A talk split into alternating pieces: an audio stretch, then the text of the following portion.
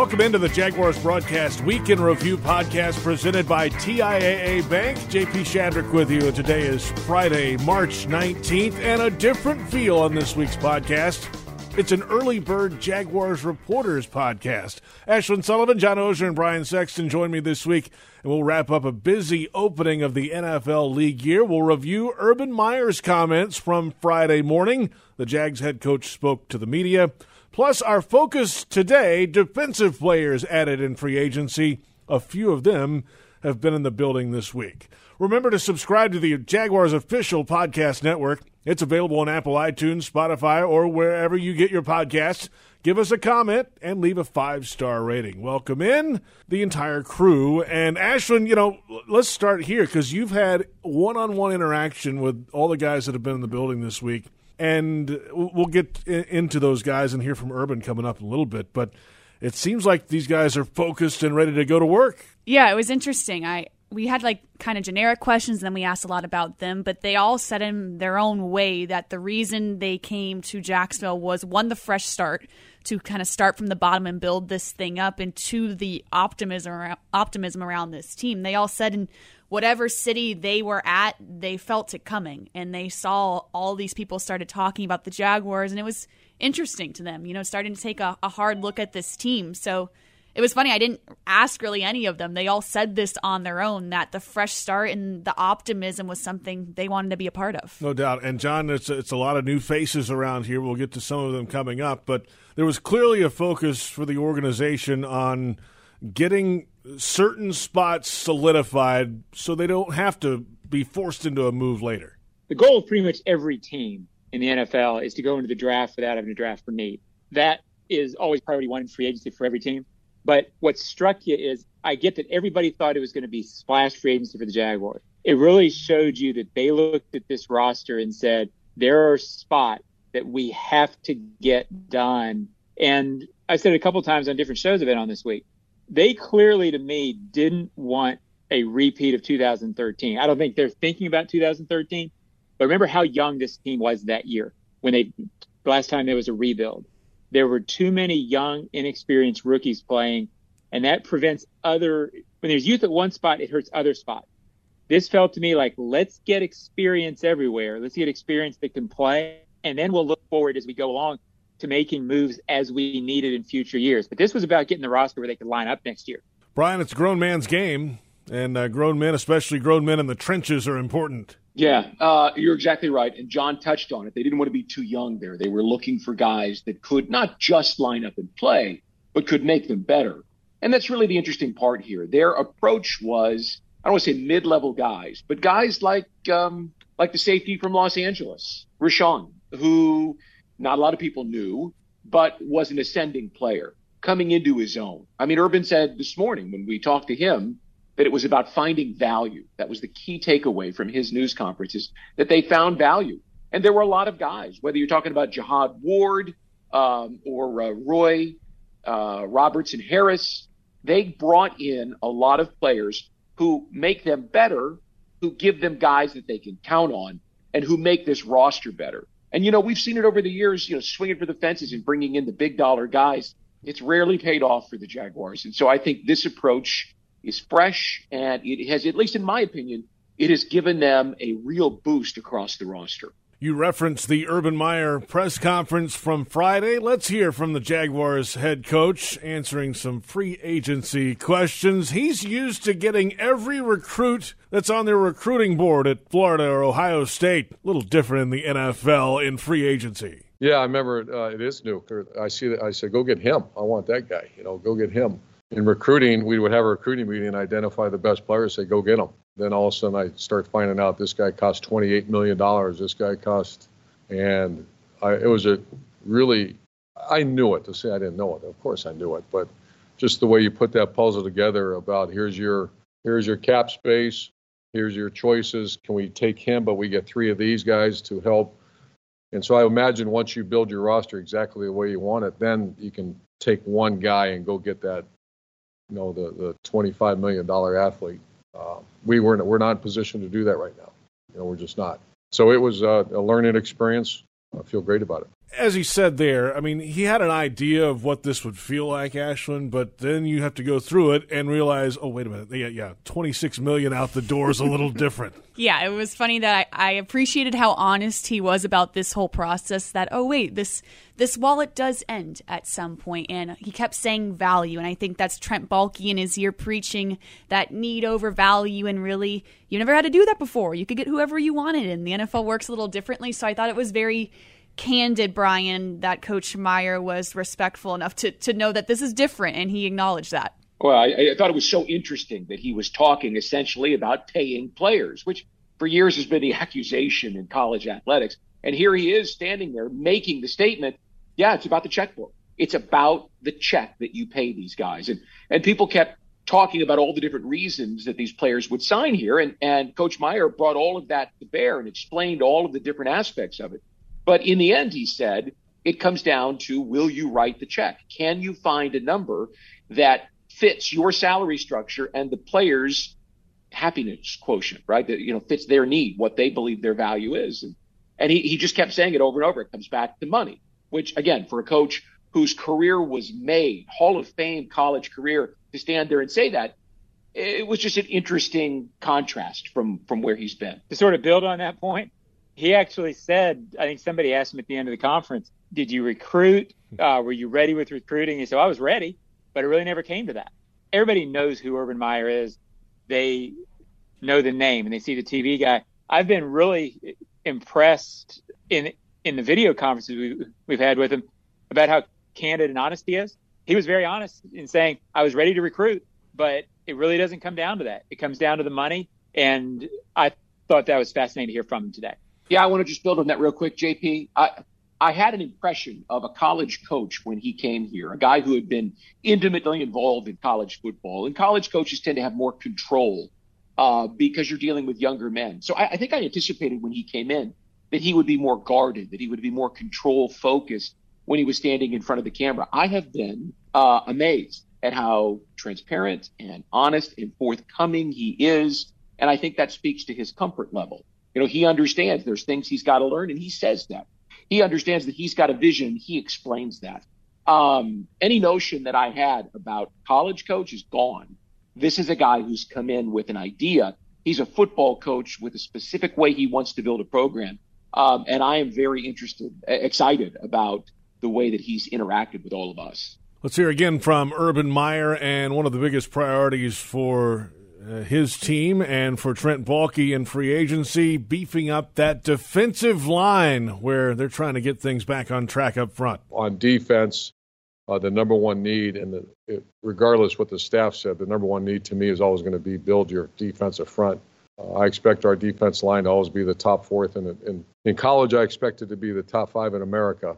In the NFL, I've told our staff I expect it to be the top fourth, at least now, and it, we should keep elevating that uh, top fourth in the league, and uh, we felt it wasn't. There were some good pieces in place, and we attacked it. And very excited about the four defensive linemen. And so that was the uh, place we built. I believe we're going to be in the top fourth in the league on the defensive line. So there you have it. They want to be a top eight defensive line. Brian, I'll start with you here. What does that mean? How do you qualify that? Well, the first thing is, JP, they've got to get better at stopping the run. Uh, since Marcell Dareus left the field in November of 2019, this football team has been unable to stop the run. And so it doesn't matter that you've had pass rushers, you know, high end pass rushers like Yannick Ngakoue and Josh Allen.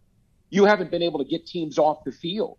And you know, Malcolm Brown talked about that, and, and, and Roy Robertson Harris mentioned that as well. They've got to stop the run. And so if they can do that, and you bring in a guy like Malcolm Brown now, this is a guy who was a former first round pick. He's a big, wide body. I assume you'll pair him with Taven Bryan at the nose because I think this really fits the one thing Bryan has shown he can do, and that is you know hold the line, stay the point, um, which is not a ringing endorsement of Taven Bryan. But you've got you, you've got some big bodies there. You've got a rotation of some guys that play different roles.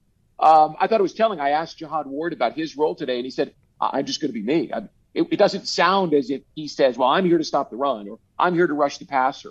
Uh, but you know that if they can't stop the run, they can't become a top eight defense. Priority number one, John, up front. After the quarterback, I guess yeah, priority uh, number Jihad two. Ward actually, I laughed. He said his role is going to be to be Jihad Ward. And I said, well, he ought to be able to do that. I mean, yeah, yeah that's something. so uh, I expect DaVon Hamilton to be uh, sharing time with Malcolm Brown. But no matter who it is, you can't have watched this team in the last two or three years and not know that stopping the run was the major thing. They came in, saw it immediately. If there has been a theme to the first three or four days of the league year, it has been that Urban knows they had to build from that way back. That's what they did. I think Tyson Alualu it is a huge part of that as well. If they can stop the run, all of a sudden the pieces they have behind it, JP, I think you and I talked about it. If they get the run stop, then all of a sudden Josh Allen, CJ Henderson, Griffin, Chaisson, Myles Jack, I've just lifted guys, Ashlyn, that can all make plays, but they couldn't make them last year because they couldn't get the run stop.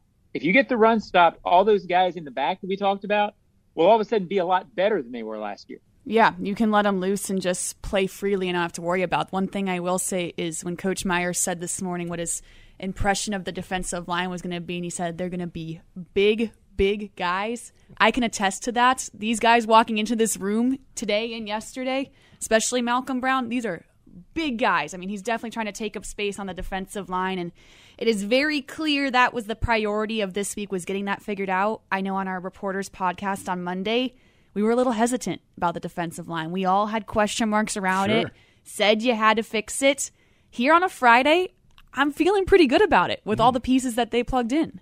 I was just going to build on one thing, re- one real quick thing, and, and John touched on how if you stop the run, uh, you make all the players that he mentioned, Josh Allen and, and the players on the back end, more efficient. You give them more opportunity to let go and play their way.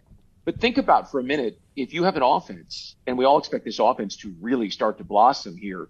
Um, how much better is this defense with a consistent quarterback and an offense that creates opportunities? And I know we're talking defense today, but when you start to look at a defense that played from behind all year last year, that was another reason teams didn't have to stop running because they had the lead. They were trying to kill the clock. So there's a lot of different things, hoses that are filling this pool right now.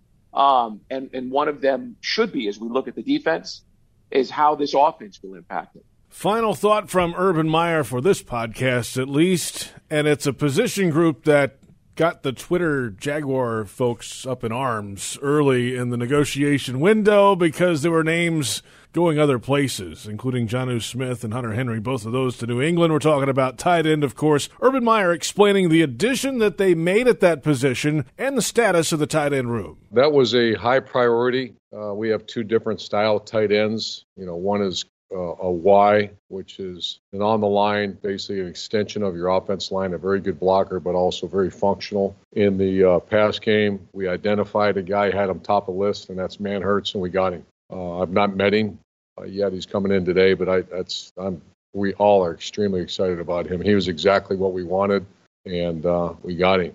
The next one is the F, and that's the you know, the primary pass catcher, but also a functional blocker. We have not addressed that. O'Shaughnessy on our, you know, two years ago, O'Shaughnessy had a very, uh, uh, had a good year, showed a lot of potential. Obviously, had an ACL injury. He's been in here training. He's, uh, I've gotten to know him, really enjoy being around him. So we're counting on him, but we have not finalized that piece of the uh, puzzle yet. But the, the Y part is I can't feel, we all feel extremely strong uh, about Manhertz. Manhertz is in. He was in the building on Friday as well. I think he was the only offensive player the first couple days here that was in the building and available. And uh, looking forward to seeing what he can do in the run game, blocking. He said he can catch and all that too, but he is here, and Urban Meyer said that as well. He's here uh, mainly as an inline blocker. But John, they're still looking for a receiving threat down the field. Where do they find it? Well, I would expect that they may explore. I don't know what tier you'd be in free agency at this point. You you think they explore that? Uh, the Zach Ertz thing, I believe, is still sitting out there, so you don't know about that. At some point, you can't get everything that you want every free agency period. Uh, you can't go after every high, every high profile guy. Uh, the draft still exists. You know, I mean, we still haven't gotten to that point, unless I missed it. They've picked no players in the draft yet, so there's still a major, major talent acquisition period upcoming. You know, and I guess I don't worry about that position as much as a lot of people. I know this team needs it. I expect it to be one, if not two, relatively high in the draft. They're going to build that room, and it's still to come. What do you think, Ash? I was talking to Manhertz, actually. He was our, our last interview of the day, and he was saying how the appreciation that Coach Meyer has for a blocking tight end, he says a lot of times it's almost like looked down upon that you're the blocking tight end. but for Coach Meyer to hype that up this morning, and Matt Rhule actually called him the best blocking tight end in the NFL, to have those guys, you know, talk highly of him. He said that means the world that Coach Meyer believes in this and realizes it's a very important part of the game. I mean, it is. It's not the most sexy thing in the world, but you need a blocking tight end right now. You don't got one. That's right. And uh, obviously, this organization, Brian, we've talked about this on shows before, has had that in the past here. They haven't had that in a little while, though. A true superior blocking tight end. No, I mean, it's been since Marcedes. And before that, they had Kyle Brady. Um, and, you know, if, if, people remember Julius Thomas, I mean, they swung for the fences and made him the highest paid tight end in football at the time. And, and it was a flame out. He did nothing. um, had a couple of plays, but other than that, it didn't work. So Tyler Bowen is the new tight ends coach, and he coached at Penn State. And the guy who most people think is the second tight end in this draft, uh, uh, Pat Freiermuth, is uh, is probably 25 or 33, or maybe he slides to 45, or maybe the Jaguars go around. But they've got three picks between 25 and 45, and he falls somewhere in there. And he is a Gronkowski type. I mean, I you, can't compare people to you know the great players in the game, but a big body, middle of the field guy uh, who wins one-on-one battles. If you um, if you talk to people who have scouted him, so I, I, would think the draft is exactly where they're going. Young tight ends, uh, and and the previous coaching staff and um, personnel staff did a lot of research on tight ends a few years ago, and I recall a conversation um, where their research showed that very few rookie tight ends come in and have a huge impact. And if you look at the kid uh, from Iowa, uh, and his name escapes me, who went to Detroit, I mean, you can see he's he's he's made a couple of little plays here and there and he's still waiting for his breakout. So I think go grab one. You got a reason, you got a connection, and they're awful big on connections. Uh, if you've had a guy in your room before, and Tyler Bowen has, I expect him to be high on their list uh, in the draft, which is starting April 29th. John, you might want to write that down. Mm. All right, I got it. I got it. Noted. Put that on the calendar uh, because that's uh, a little over a month away. The full media availability with head coach Urban Meyer and the players who are in the building Thursday and Friday available on the official team website, jaguars.com, or the Jaguars social media channels. When we return, a review of the defensive additions in free agency. All that after this. Jags fans, fill your wallet with one debit card that screams Duval exclusively from TIAA Bank. The Jacksonville Jaguars Visa debit card comes with a fierce look and fantastic features so you can pay with pride wherever you go. And it's yours free when you open a Yield Pledge checking account. Up your financial game today. Visit a financial center near you or find us at TIAABank.com slash JagsCard. TIAA Bank is a division of TIAA, FSB, member FDIC, and the official bank of the Jacksonville Jaguars.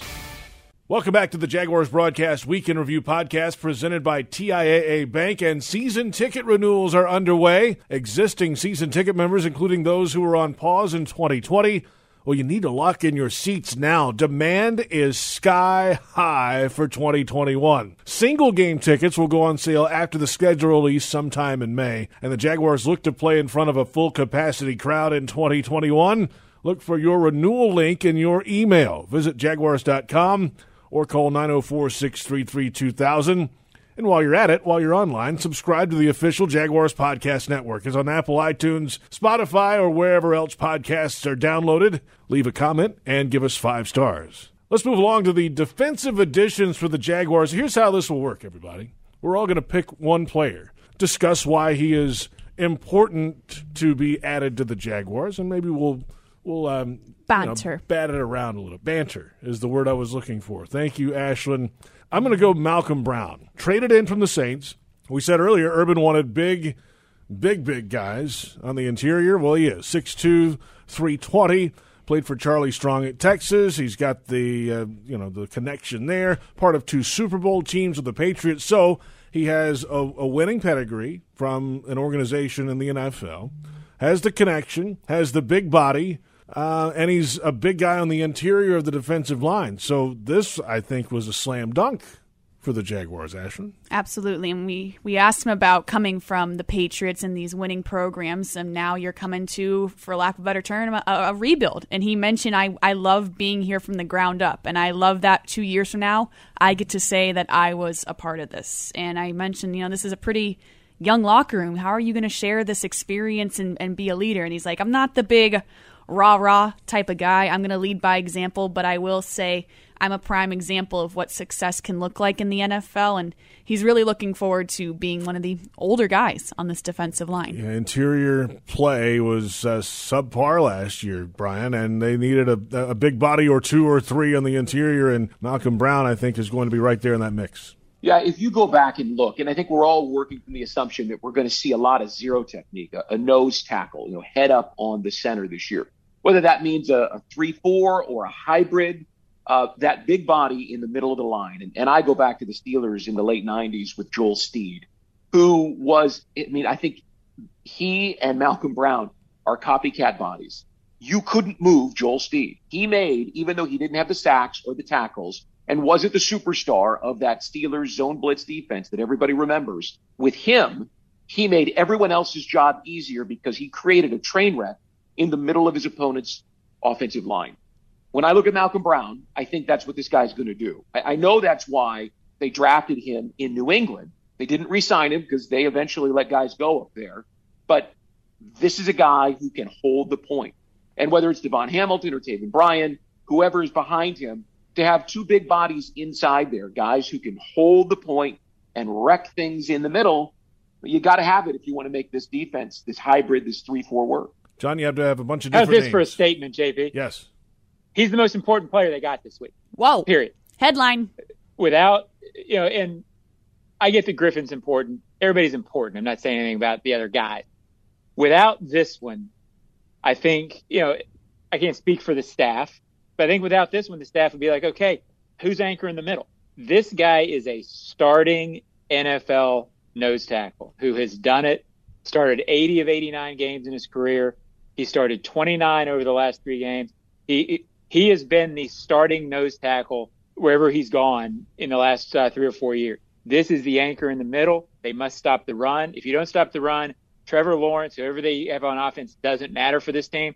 He's the most important acquisition of the acquisition of the week. Wow. And he's why people should feel good about this class. Well, there you go. And there you have it. Okay, so Ashlyn, you get to follow this up with your selection. Well, Rayshawn Jenkins is also very important, John. They're throwing on this team with Jarrod Wilson in the backfield and Andrew Wingard. I didn't feel so good. 1A and 1B? 1A. 1A and 1B. Fine. We'll take it at that. But now, with Rayshawn Jenkins, who is a starting caliber safety in the NFL from the Los Angeles Chargers, I'm feeling pretty good now about this secondary, along with Shaq Griffin, of course. And it was funny to go watch, if you haven't, whoever's listening to this podcast, go watch Rayshawn Jenkins mic'd up against the Jaguars.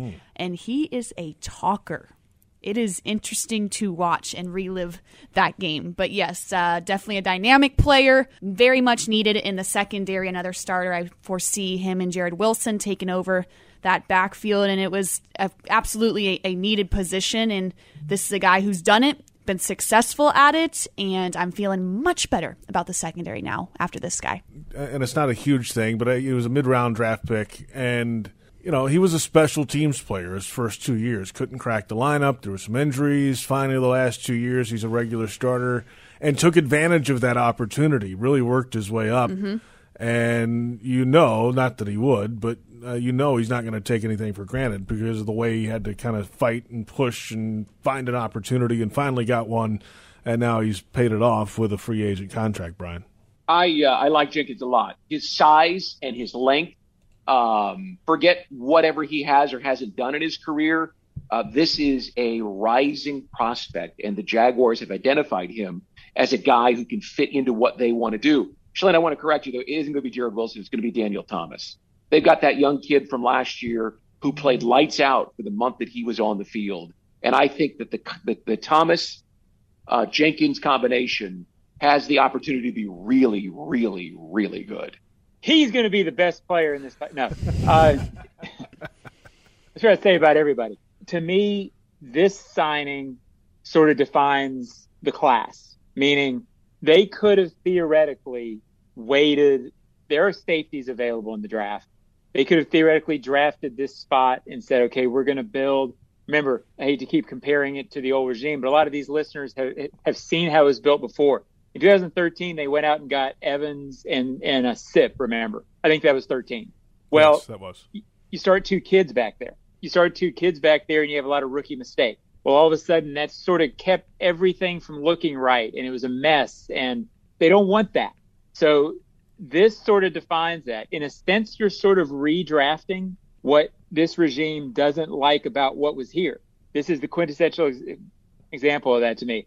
A guy who can come in, he can be solid. I don't know if he's a Pro Bowl guy, but you know what you're going to get from this guy. You're going to get, get consistency. He's going to be able to tell other players where to go. He's seen things before. I like it because it defines this class to me. All right, Brian, get us going with yours. Well, I, I took Shaq Griffin, and, and I love the fact that Griffin and Jenkins have this chemistry from their days together in St. Petersburg. This is another rising player, right? I mean, he's paid near the top of the market. What is he, seventh, sixth uh, among cornerbacks right now? So, I mean, he looks like a first round pick. But I mean, this was a guy who came in, he was what, a third round pick of the Seahawks? And, yes. and grew into this number one corner role. But I wrote down on my notes as I was watching his press conference, this kid gets it. You know, whether he learned it from the Legion of Boom on their way out or the last couple of years playing in Pete Carroll's program, he said, I, I don't care about number one. I don't care about getting all the accolades. I care about coming in here and creating something that has our own signature to it, right? He was humble. He was confident which is a unique combination to be able to pair together. But this is a young leader, an, uh, an ascending player. Again, like Jenkins, though, because he played in Seattle, he had a lot more eyes on him and more people know him. Uh, flips the hips, turns and runs, and he checks all the boxes the height, the length. Um, but there was something about him, something about coming home, coming into a situation where people are going to look to him to be more than just a good player, but to be a leader, and something I heard from all of these players is they didn't worry about the fact that Jaguars had the worst record in football.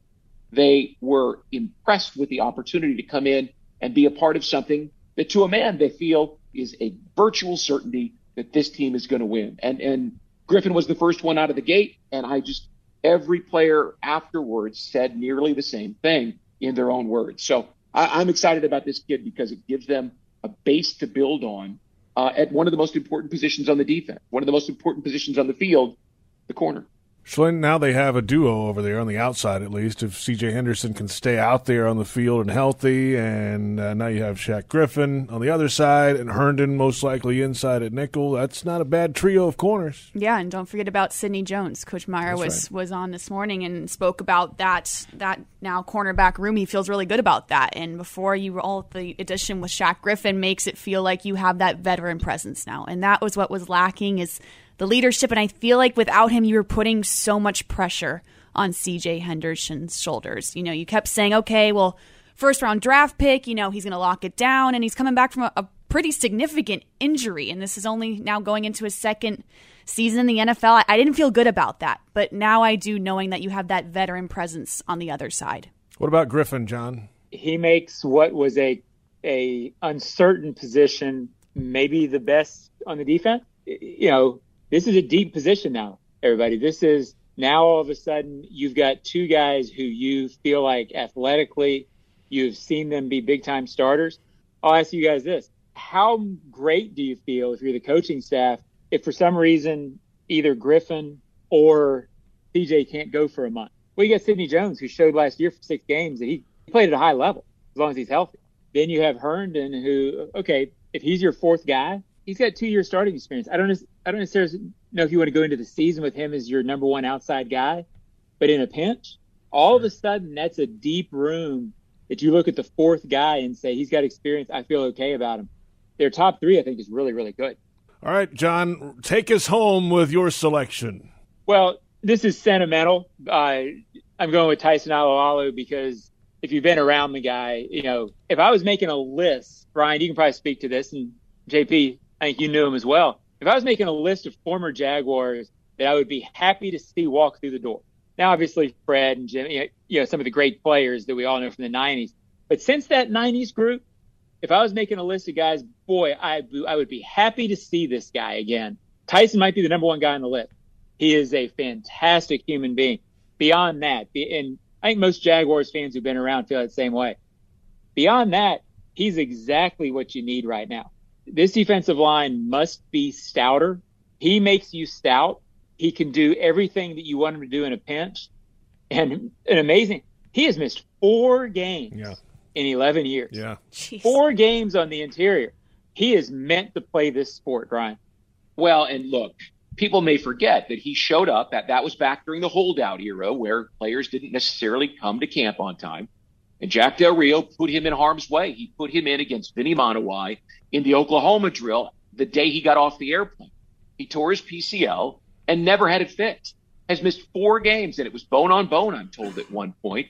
So he lost a degree of explosiveness on the first day of practice as a professional. And yet look at him all these years later. Talk about vindicating the selection. And remember, people were really unhappy when they selected him in 2010 because they didn't take the quarterback from Florida, one Tim Tebow.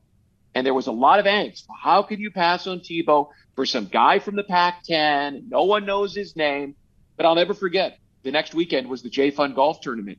And I was sitting with Bill Polian at breakfast, who you know well, John. And he said he thought that uh, Alualu might have been the safest pick in the first round of the 2010 draft. And you know what? All these years later, 11 years later, he's probably right because here's Alualu still playing. Yeah, and, and, going to John's point, Ashlyn, you need a veteran presence in a room, and they really didn't have that mm-hmm. after Calais left town. Right, and you frankly just needed more bodies. I mean, yep. we're going through the list, and and now that you've seen all these guys coming in, you now have backups to backups. And frankly, before you, you didn't have enough guys, and now you have enough bodies and, and, big bodies to make this work. And I'm really excited to meet him with everything that you oh. guys just shared. I've heard nothing but great things. Fantastic. Now, the four games he missed, there was one last season with Pittsburgh. He missed one game in 2018. If I remember right, now he missed two games in 2016, his last year in Jacksonville. I think those were just coach's decisions. I don't think he was injured that year, if I remember right. John, what do you think? So he's a tough guy. That could be. I don't. I can't remember that. Uh, I, think he was like an extra guy on the sideline no, and like went out for the. That coin sounds right. Now that you bring it up, you're right. You're right, JP, because he had a long string, an yeah, unbroken right. string of appearances, and that was the first time that it was broken, and it was a shock because he wasn't unhealthy. That's right. Uh, but they they knew at that moment they weren't going to resign him, and they were trying to get different guys into the lineup, uh, and so they put him on the sideline. I remember talking to him afterwards and he talked about how strange it was to stand there and watch the game and not be in uniform. And I just, I can't underscore it enough. He took a lot of heat during his time here for not being Tim Tebow. I mean, not that he played the same position, but because the Jaguars passed on Tim to take Tyson. And he, he never let it get to him. He never was bitter about it. Uh, he heard the complaints. Uh, he played through pain, played through the knee injury, um, this is one of the best guys to ever come through the Jaguars locker room. It's great to know he's coming back. But importantly, on the field, this is a guy, you know, it's not that he was here before, isn't the reason he's here.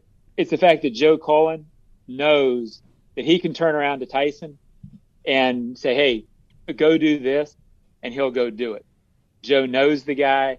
I'm sure he has an extremely high comfort of the different roles that he can play if the big end can't play, hey Tyson, go play big end. If the nose can't play one day, hey Tyson, go in and man up and be the nose. All right, coach, let's go do it. So it, it's the reliability, it's the flexibility.